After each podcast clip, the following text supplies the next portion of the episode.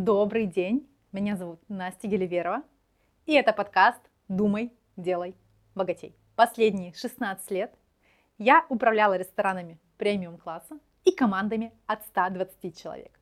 Сегодня я помогаю предпринимателям строить эффективный бизнес без 100% вовлечения в него, а умным экспертам становиться богатыми.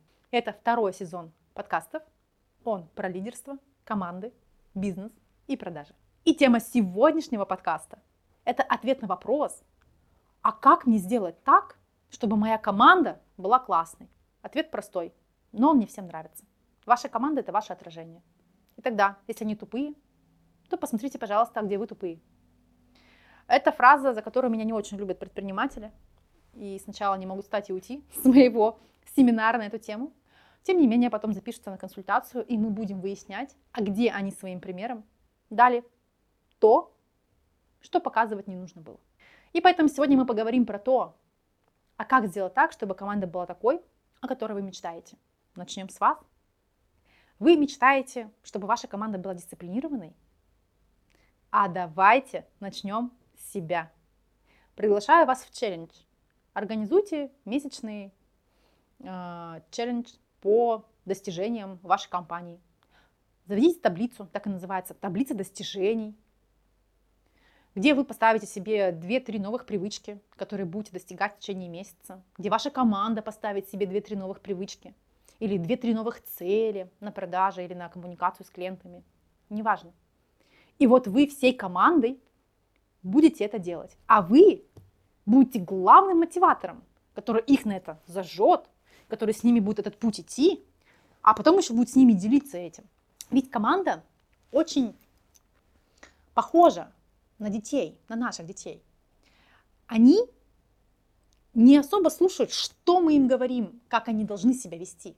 А они смотрят, как можно себя вести. И вот если вы говорите, что нужно приходить на работу в настроении, опрятном, вовремя, счастливым и любить свою работу, а приходите уставшим, ну такое бывает, вы же живой человек, и начинаете вокруг ходить и, например, там, мое самое нелюбимое, но такое бывает – и обсуждать каких-нибудь ваших клиентов, говорить, какие они не такие. А ваша команда это слышит. И потом они начинают делать то же самое. А вы думаете, а кто им разрешил? Да вы разрешили. Не то, что вы разрешили, вы показали, что так можно. Как для детей, родитель – это значимый взрослый, с которого мы копируем поведение, так и для наших сотрудников. Не нужно говорить ртом как. Покажите поведением как. Если вы хотите, чтобы ваш сотрудник был приветлив с вашими потребителями, чтобы ваш сотрудник улыбался и заботился о них, покажите своим примером. Да, сейчас многие из вас скажут, да у меня такой многомиллионный бизнес, где я это буду показывать? Это невозможно. Возможно. У меня среди клиентов есть бизнесы, которые зарабатывают не один и не 10, и даже не 20 миллионов в месяц. И тогда, когда они хотят показать, а что они имеют в виду под словом гостеприимство, а что они имеют в виду под словом забота, а что они имеют в виду под словом заботиться о клиенте, они показывают собой. Но если вы говорите одно, делаете другое, то не удивляйтесь. Если вы говорите, что важно продавать, что продажи нужны для наращивания денежной массы, для там, развития вашего бизнеса, но при этом вы сами никогда не показывали, что такое продажи, ну потому что вы сыте, потому что у вас есть убеждение, что продавать это нехорошо, то о чем вы говорите? То ваша команда не будет этого делать. Вы один раз покажите, что вы от них хотите, как вы хотите, и команда повторит. Но если ваша команда не делает то, что вы хотите, значит, вы так хотите. Мне очень нравится фраза, что мы имеем ровно то, что мы хотим иметь на самом деле. И поэтому, когда вы говорите, что вы хотите, чтобы в вашей команде были сильные, вовлеченные, а набираете противоположности, то на самом деле вы хотите, чтобы в вашей команде были слабые люди, на которых вы будете срываться и отрабатывать свои какие-то детские травмы. То есть вы на самом деле не хотите сильных людей в команду.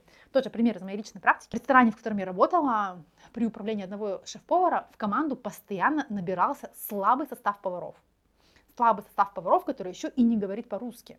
При том, что была кадровая возможность привлечь, привлечь на работу людей, которые понимают русский язык.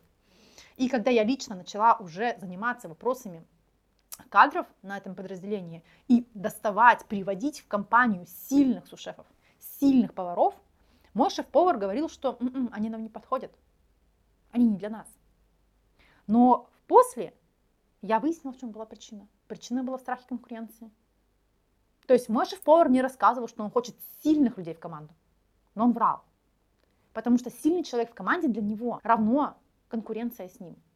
И равно страх потери рабочего места. Конечно, сейчас вам может сказаться, что это не так. Вы что, вы же в собственник, вам же хочется в команду сильного человека. Но если вы этого не сделали до сих пор, значит вы себе врете. Еще раз, команда – отражение нас и наших поступков, наших паттернов, нашего мышления. И тогда, когда вы где-то в глубине души боитесь сильного человека в команде, будете нанимать слабых. Когда вы где-то в глубине души считаете, что вам нужно все контролировать, ну, потому что если вы не контролируете, то работа не идет, то вы будете кнокать вашу команду в выходные, а потом удивляться, почему они мне пишут выходные? Да потому что вы этот стиль поведения создали, вы эту атмосферу в коллективе создали. Ведь куда круче, когда человек в команде делает то, что он знает, то, что он умеет.